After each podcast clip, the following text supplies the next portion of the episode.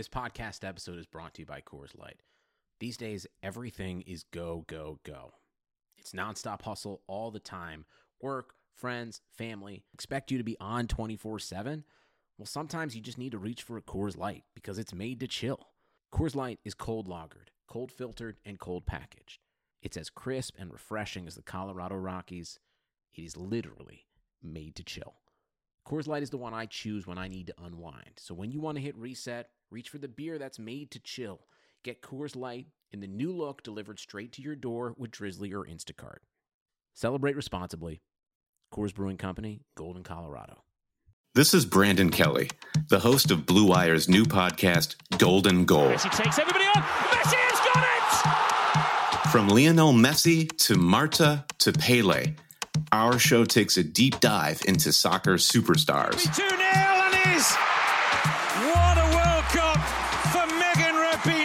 From Zlatan Ibrahimovic's brash confidence with the play to back it up, to Megan Rapinoe's heroic outspokenness and World Cup flair.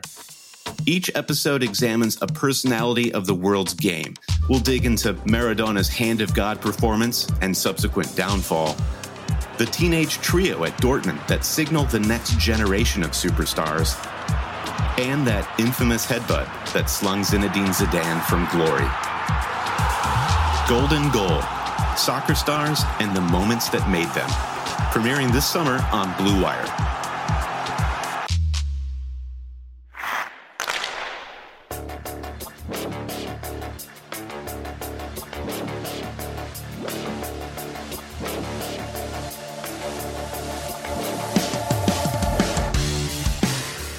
What is up, hockey fans? This is the Golden Edge podcast.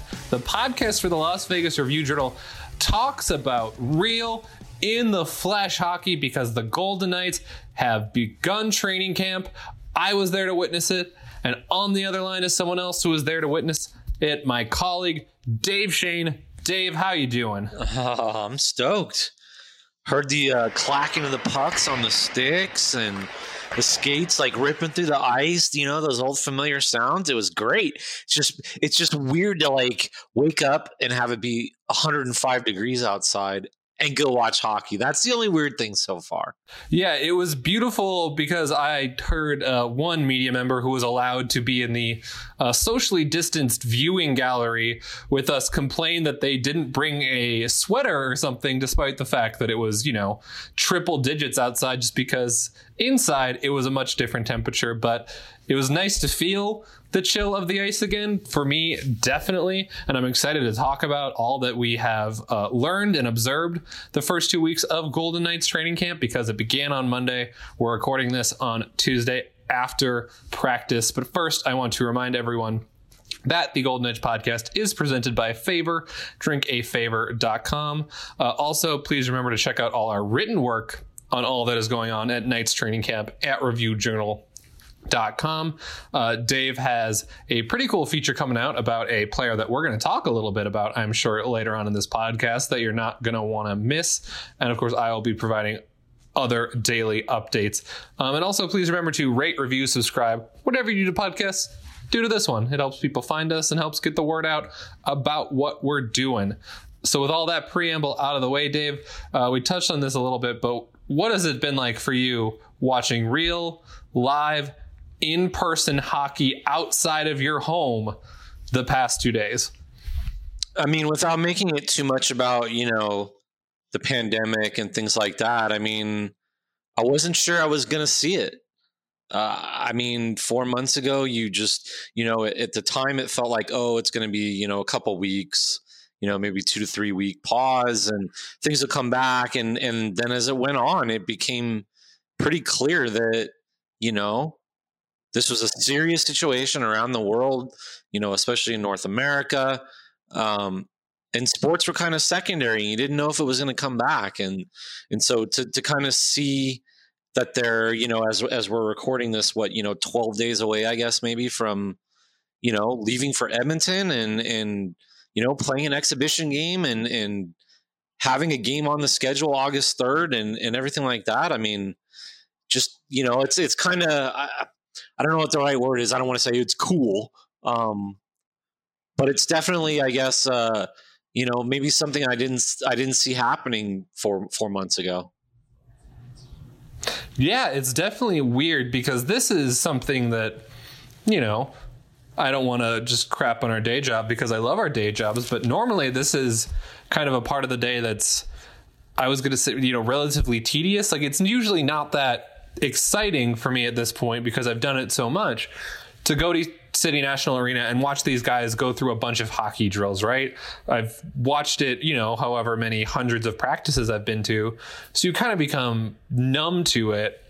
And today was the first time in a long time where I got really excited, like breaking down two on one drills and who was keeping tight gaps and who was not. It was uh, a very refreshing experience and a very, I guess, welcome break to kind of the tedium that I think a lot of our lives have become in the past couple months. And I just don't mean that as a brag, but I do think that's something interesting that sports can provide, provided they do it safely and with the utmost respect for all health and safety protocols that go into making this as safe as possible for players. But I mean, it was exciting just to have a little bit of live hockey back again. Uh, as Dave mentioned, the Knights are going to be practicing for just under two weeks here in Las Vegas before they leave for Edmonton on July 26th. So that's 12 days from when they're or when we're recording this. Uh, before that time, they're going to have to make two roster cuts because they have brought 33 players into training camp. Right now, we watched 32 uh, skate today. Uh, basically, everyone outside of Marc Andre Fleury, who has been held out the past two days just for maintenance reasons. Pete DeBoer has come out and said, hey, he didn't test positive for COVID 19. He's been skating the last five months as part of kind of the phase two small group workouts. And basically, we're not just going to push him. Uh, the Knights currently have 18 forwards, 12 defensemen, three goalies. Like I said, one of them is Marc Andre Fleury, who I already mentioned. So that's far more than the 12, 6, and 2 you need to uh, dress each night. But the team, of course, wants to have extras around, as do all NHL teams, because you never know when a player is going to test positive or multiple guys are going to test positive on your team. So it's good to have uh, other guys around. And uh, let's be honest, the players have been pretty psyched to be around each other. It's been really interesting watching them kind of interact with each other on the bench, uh, especially today. You see guys just kind of chopping it up with each other. You know, it's Nick Cousins described it as kind of a first day of school vibe yesterday because it just feels like they're all catching up with their buddies. They can't wait to see everyone. And you know, the mood has definitely been uh, excited for all of these players. And let's actually uh, quick hear from Deryk Engelland yesterday talking about what this first day of camp was like. Yeah, that's the best part. You, you know, we've been skating together for uh, you know five weeks, six weeks uh, here, and um, to get out there with everyone was nice. You know, there's some guys that uh, due to timing and stuff like that you haven't seen, and probably half the team. You know, um, so it's nice to get out there with everyone and uh, get some more game like situa- situations in there and uh, you know just see some familiar faces. Uh, so there was Deryk Engelland talking about the first day of camp. Uh, it's worth noting, as we've kind of touched on in previous podcasts, that basically all the Knights have already been back for weeks working out as a part of phase two, those small group workouts. So players are really in shape and rearing to go. I mean, I was very impressed today by kind of the tempo of practice and how fast guys were going and how kind of full speed it was even though some of the technical aspects like you know the passes the stick handling maybe wasn't quite where it was when these guys left off um, coach pete deboer did mention that the team was ahead of his expectations that way in terms of kind of the condition they were in so that certainly seems to be a good sign for the Knights.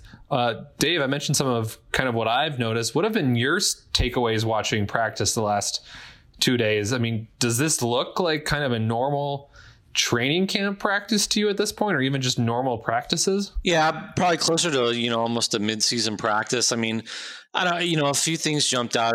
Obviously, I was there Monday, the first day, and and you weren't because of the limited capacity um, inside City National Arena. But it was it was just odd walking in and watching a practice in in silence.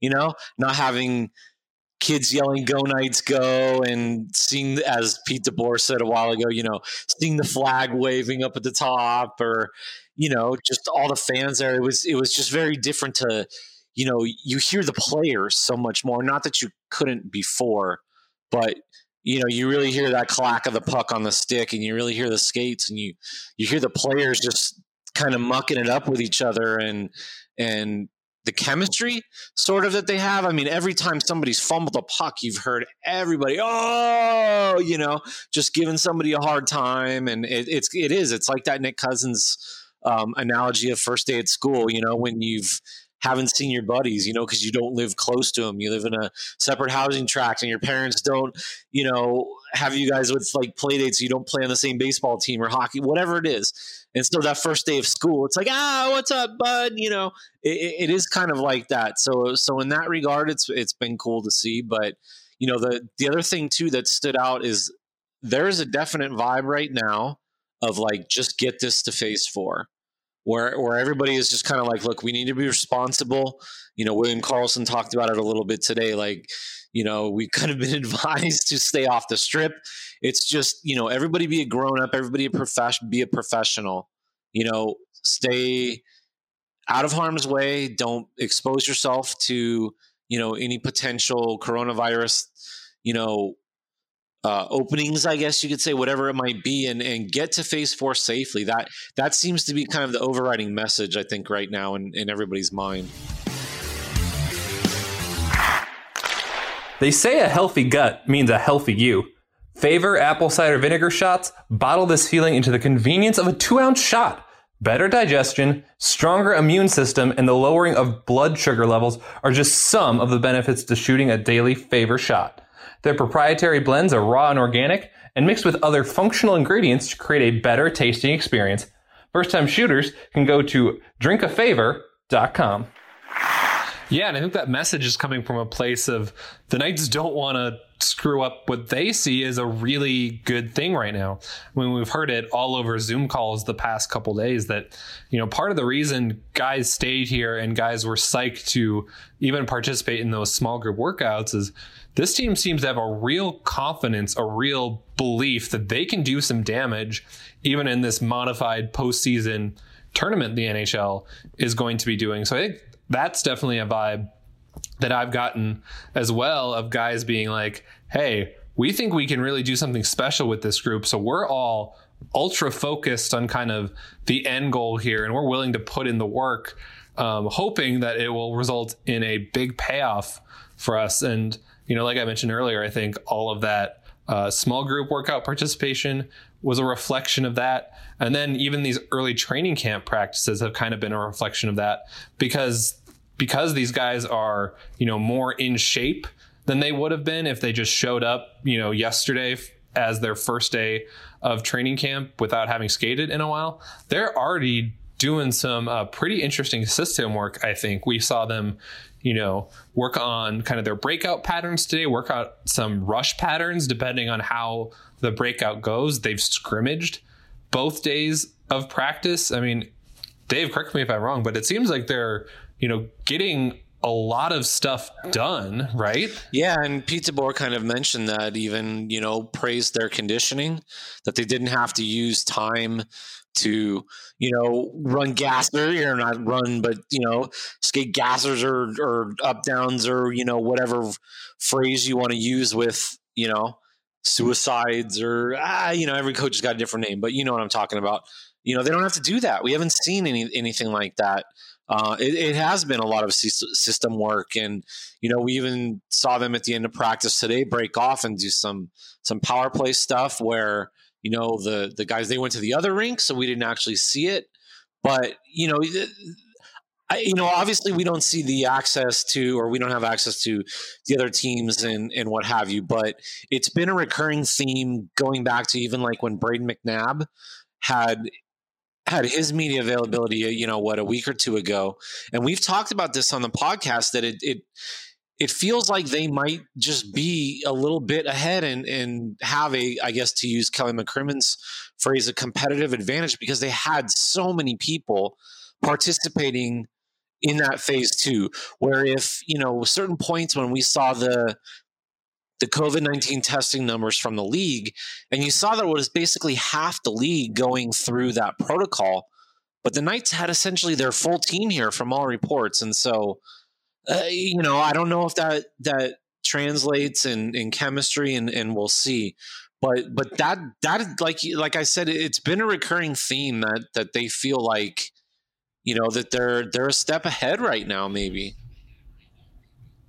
No, definitely. That's certainly the vibe that they're giving off. Uh, but let's talk a little bit about, you know, you mentioned all of the guys that have been here, uh, not just kind of the, I guess, core group of players, because that's what was been interesting to me too, is that, you know, it's not just the guys that have normally been part of the Knights that stuck around and, of course, have been participating. Uh, even the expanded roster, all of them were kind of on the ice day one, except for uh, Peyton Krebs, who's the Knights' probably top prospect. He's a center who's coming from juniors, and then he joined the team today. Um, but looking at the 33 guy training camp roster, Dave, is there anyone that really stuck out to you when you uh, saw it? Like maybe a Krebs that you were, you know, getting kind of eager to take a look at? I mean, Krebs was the one that obviously jumped out right away um, just because of his age, just because you know he didn't even have a training camp, let alone you know make an NHL debut or anything like that. You know, like at least some of these guys have, and you know, Pete DeBoer kind of talked about they've seen Gage Quinney, they they have a feel for Patrick Brown. He's got a trust level with them. Um, Krebs, obviously, nobody, you know, it's a chance for for Pete DeBoer to, to get a look at him, but this is also Stanley Cup playoffs, and it's it it's not necessarily about player development, according to Kelly McCrimmon. So it speaks to, I guess, how highly the team thinks of him at this point in, in his development. Um, but maybe what jumped out to me more is like the guys that weren't. Like we didn't see Brandon Pirri on that list. We didn't see, you know, Valentin Zykov, guys who have, you know, played NHL games and, you know, potentially if you needed to get into, you know, an emergency injury situation and plug guys into a top six, you know, if, if you're running short of depth or something like that, those are guys that, you know, maybe could do it, have potentially done it in the past. You know, at least Pirri is a one time 20 goal scorer, and to not see them on the on the roster and to see more of guys that would you know probably be classified as uh, as kind of bottom six grinder type guys you know Kolesar, uh, Gage Quinney, Patrick Brown, uh, Reid Duke. You know that that maybe was the, the most surprising thing for me. There, I don't think I was any. I was surprised by by anything on the defense. You know, as long as they were taking that that number, it seemed like those are the next guys, kind of uh, in line you know, going down to Dylan Coghlan and uh, into Jimmy Schuldt as well. Yeah, to go back to Krebs really quick. I mean, I think what you said is really interesting in that Kelly McCrimmon was pretty emphatic. Like, hey, we didn't bring up this kid who, for those of you that don't know, was their first round draft pick uh, this past summer, so 2019. We didn't just call him up because it's a good story, because we wanted good PR. He was like, we're bringing guys into this camp who we think can help us compete for the Stanley Cup. So that's pretty high praise for Peyton Krebs, given the fact that he's been in the organization. I guess it's get, coming up on a year, if not, you know, just right around a year from when he was drafted. But if you, you know, listen to how people talk about him, you know, both Pete DeBoer today, and then, you know, I've talked to his uh, juniors general manager in the past. I've talked to Wil Nichol, the Knights director of player development everyone just raves about not just what a player he is, but how mature of a person he is. And so, in that respect, I think it's really interesting that they kind of thought he could handle all that's going to go into being in Las Vegas for the first time and basically not being allowed to go out. Or I guess he's technically allowed to go out, but obviously having kind of the maturity and poise to know that going out might not be in his best interest. Uh, it probably helps that he's staying with Mark Stone again. He stayed with Stone uh, in the fall when he was here in Las Vegas rehabbing an injury he suffered before the draft. And now that his uh, two week quarantine is up, he's staying with Stone and uh, his fiance again. So I'm sure that will help keep him in line. But I thought it was a tremendous vote of confidence by the Knights to bring him in. And then you mentioned uh, a guy, especially at the end there, that I kind of want to touch on and kind of shift to guys that were you know either excited or intrigued to get more of a look at because Dylan Coghlan is one guy that kind of jumped out to me of you know, Pete DeBoer, we saw it kind of again today when he was running through some drills, really wants to get his defensemen involved in the attack, involved in the rush, and use them to create, you know, more offense than we're used to seeing from the Golden Knights defensemen when they were being coached under Gerard Gallant. And I think Coghlan's a guy that could really do a lot of those things DeBoer is looking for. And it was interesting. I even saw DeBoer kind of give Coghlan a fist bump today, as in like, hey, you know, good job on one of those drills. So he's a guy I'm really, you know, interested to see how he kind of adapts to the new systems the Knights are running on whether and whether that helps him kind of uh, move up the pecking order, as it were, a little bit because he still hasn't made his NHL debut. Obviously, that probably won't be a big factor, or at least the Knights hope it won't be a big factor in this actual return to play stuff and chase for the Stanley Cup. But it could certainly be something to watch in the future. Yeah, absolutely. And I mean, the other guy, and, and maybe for somewhat opposite reasons, I guess, that I kind of want to see a little bit more of is Jimmy Schuldt. And part of part of that is you know Jimmy Schuldt's a, a, restricted free agent. He's going into you know some contract stuff and spent the entire year at the AHL. And he was a guy that when they signed him as a as a free agent coming out of college, coming out of St. Cloud State, had a lot of you know hype behind him. Was a Hobey Baker finalist and and all those sorts of things. Was was a guy that maybe you know you thought early on could project into a lineup early and and it seems like he's yet to make you know a lot of headway within the organization and kind of moving up that depth chart. Maybe this is a chance for for him, obviously, to to get in front of DeBoer and and you know that coaching staff again and and show what he can do.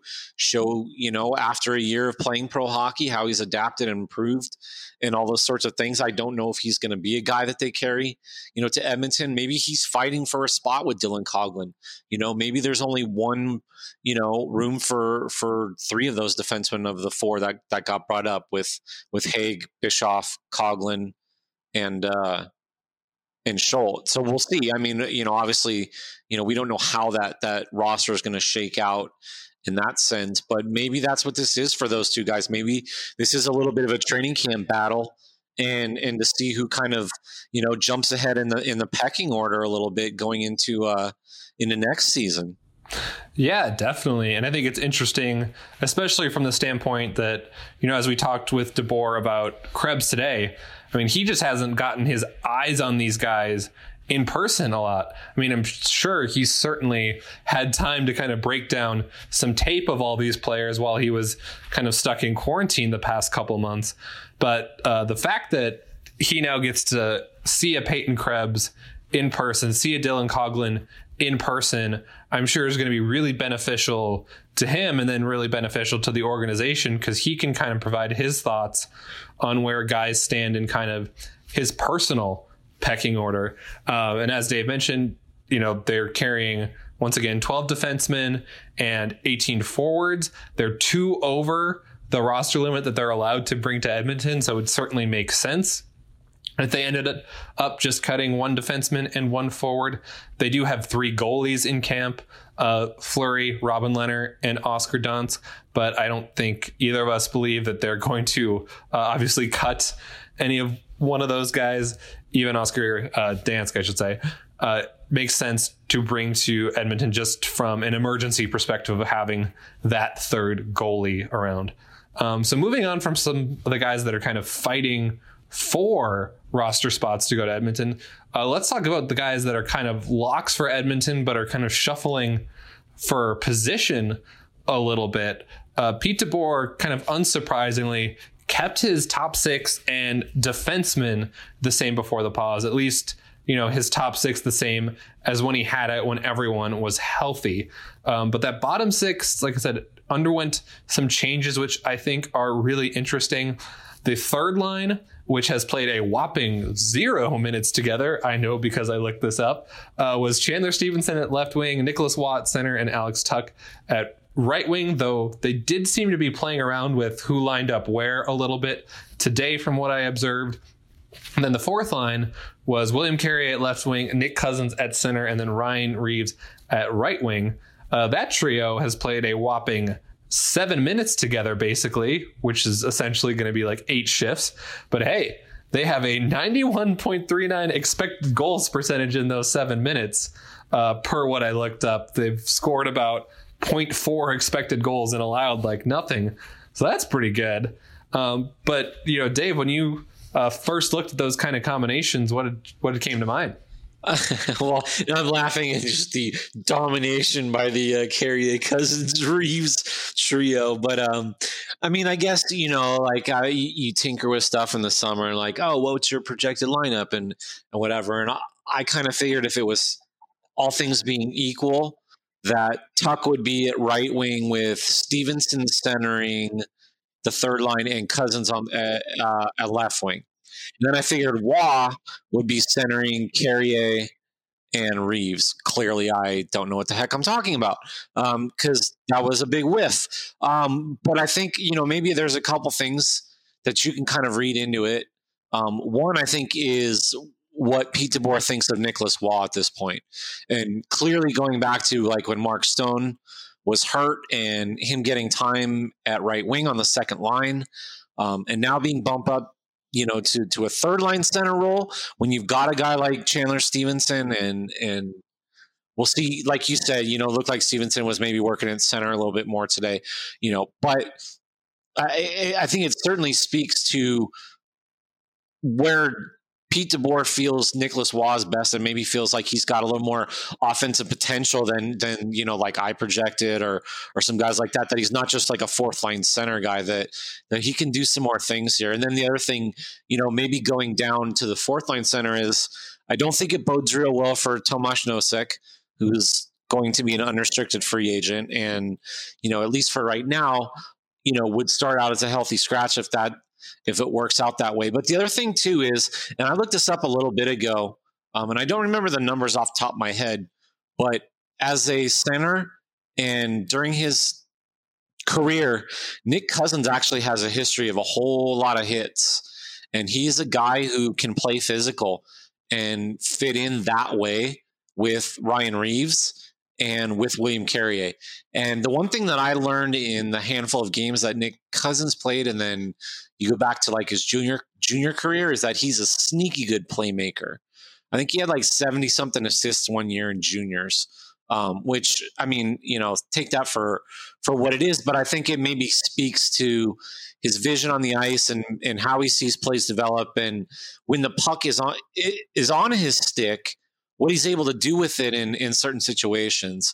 And maybe that that bodes well for a guy like Ryan Reaves and and William Carrier to, to have a, a guy who can drive the offense a little bit maybe set them up and and do some things. We'll see how it works out. Um, but I do I do think it's an interesting sort of uh, combination I guess that that Pete DeBoer went with after you know four months and knowing that everybody's healthy.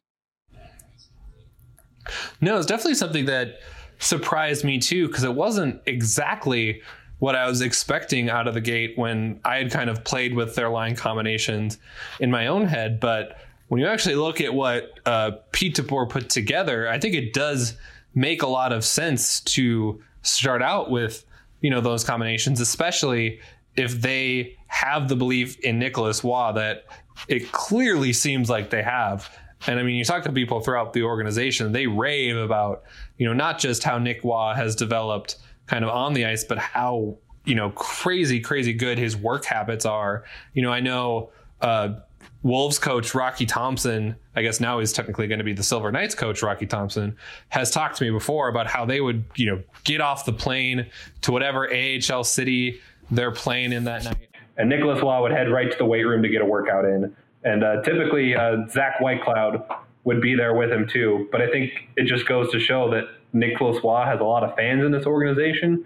Pete DeBoer certainly seems to be a fan, especially after watching him kind of blossom when he was filling in for Mark Stone before the pause. And we'll see what he ends up doing with this kind of big opportunity that uh, it seems like he's being given. Um, what other roster, I guess, type of storylines uh, are sticking out to you right now, Dave? I mean, obviously we've got the goaltender battle going on, or I should say, quote unquote. I mean, battle, I don't know how much we can really, you uh, know, both learn Marc Andre Fleury and Robin Lehner are going to play, and that it's not like a normal training camp in that sense. It's not like you're coming in and, and kind of it's like, day oh, by there's all these day in position terms battles and what his and all that. I mean, we saw are kind of where the lines are. So each game. so there's a little bit of what that. else are I don't, kind I just I don't feel like know, there's a lot of intrigue in that really want regard. to monitor Um, going you know, forward? maybe here? somebody like Nick Hague, and and can he, can he crack, you know, a lineup at some point, maybe earn some playing time, um, and and maybe and and this is kind of the the where I'm sort of looking at things, and, and maybe this is sort of the transition is is how they approach that exhibition game and those round robin games, and and how I guess quote unquote serious they take them. Um, you know, I know there was a an interview that Nate Schmidt did with TSN, and he kind of mentioned like, you know, look if Colton Parayko's winding up for a slap shot in the round robin, like, am I going to dive in front of that? Am I really going to put it on the line, knowing you're trying to peak for the actual, I guess, playoffs in, in the first round and and all that. So so I think there's a balance and and and what have you that they have to strike here for the next couple weeks of how do you peak, how do you get ready, but you know, I guess not red line in terms of like injury zone, um, and and potentially strains and and strains, pulls, and, and all sorts of nagging things. Um, and then you know, kind of how do you how are you going to handle August and, and early on? How are you going to handle those those three games? And and is it really all that imperative to jump up in the seating?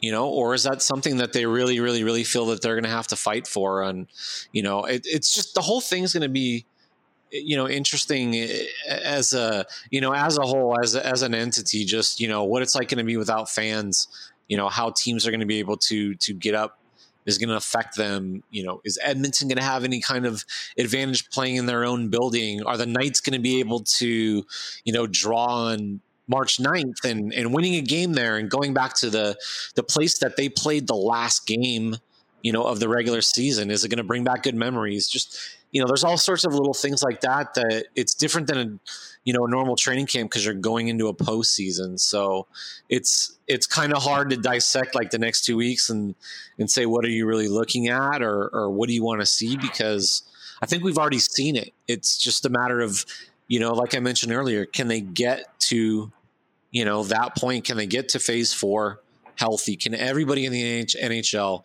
just get to those hub cities? and and pull this off really yeah still so many questions left to be unanswered for both the golden knights and the nhl uh, you know quick before we kind of wrap this up we'll quick hear from pete DeBoer just on what his kind of thoughts are going into training camp and how he wants himself and his team to approach it uh, you know our message to the group today was uh, I really liked how we were playing going into the pause. I, I thought, uh, you know, our systems were in a good place. We were starting to play seamlessly. Uh, we were we were able to to plug guys in and out of the lineup and not not lose a step. Um, so how do we get back to that again? And uh, you know, for me, like any camp, it's about starting with your foundation again and and getting to that point. Hopefully, uh, it comes a little bit easier because you know, we were there three, four months ago uh, when we paused, and and they know what that feels like. So uh, that's the goal. So that was Golden Knight coach Pete DeBoer on one of many Zooms that he will be doing uh, with us and the rest of the local media throughout the rest of training camp. Uh, obviously, we'll be there basically every day for you guys, trying to come up with stories and keep you guys informed what is going on at City National Arena since we know fans are not going to be allowed in. So to follow along with all of our written content, make sure to go to reviewjournal.com if you want to follow along with our audio content here on the Golden Edge podcast. Please remember to uh, rate, review, subscribe, whatever you do to podcast to this podcast. Uh, thank you so much to Favor, drinkafavor.com for presenting us. Uh, thanks to my colleague Dave Schoen for joining me on this episode. We are the Golden Edge Podcast, and we'll talk to you guys all real soon.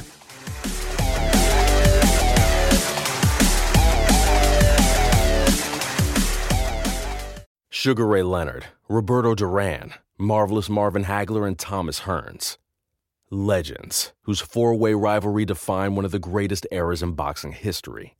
Relive their decade of dominance in the new Showtime sports documentary, The Kings, a four part series premiering Sunday, June 6th, only on Showtime.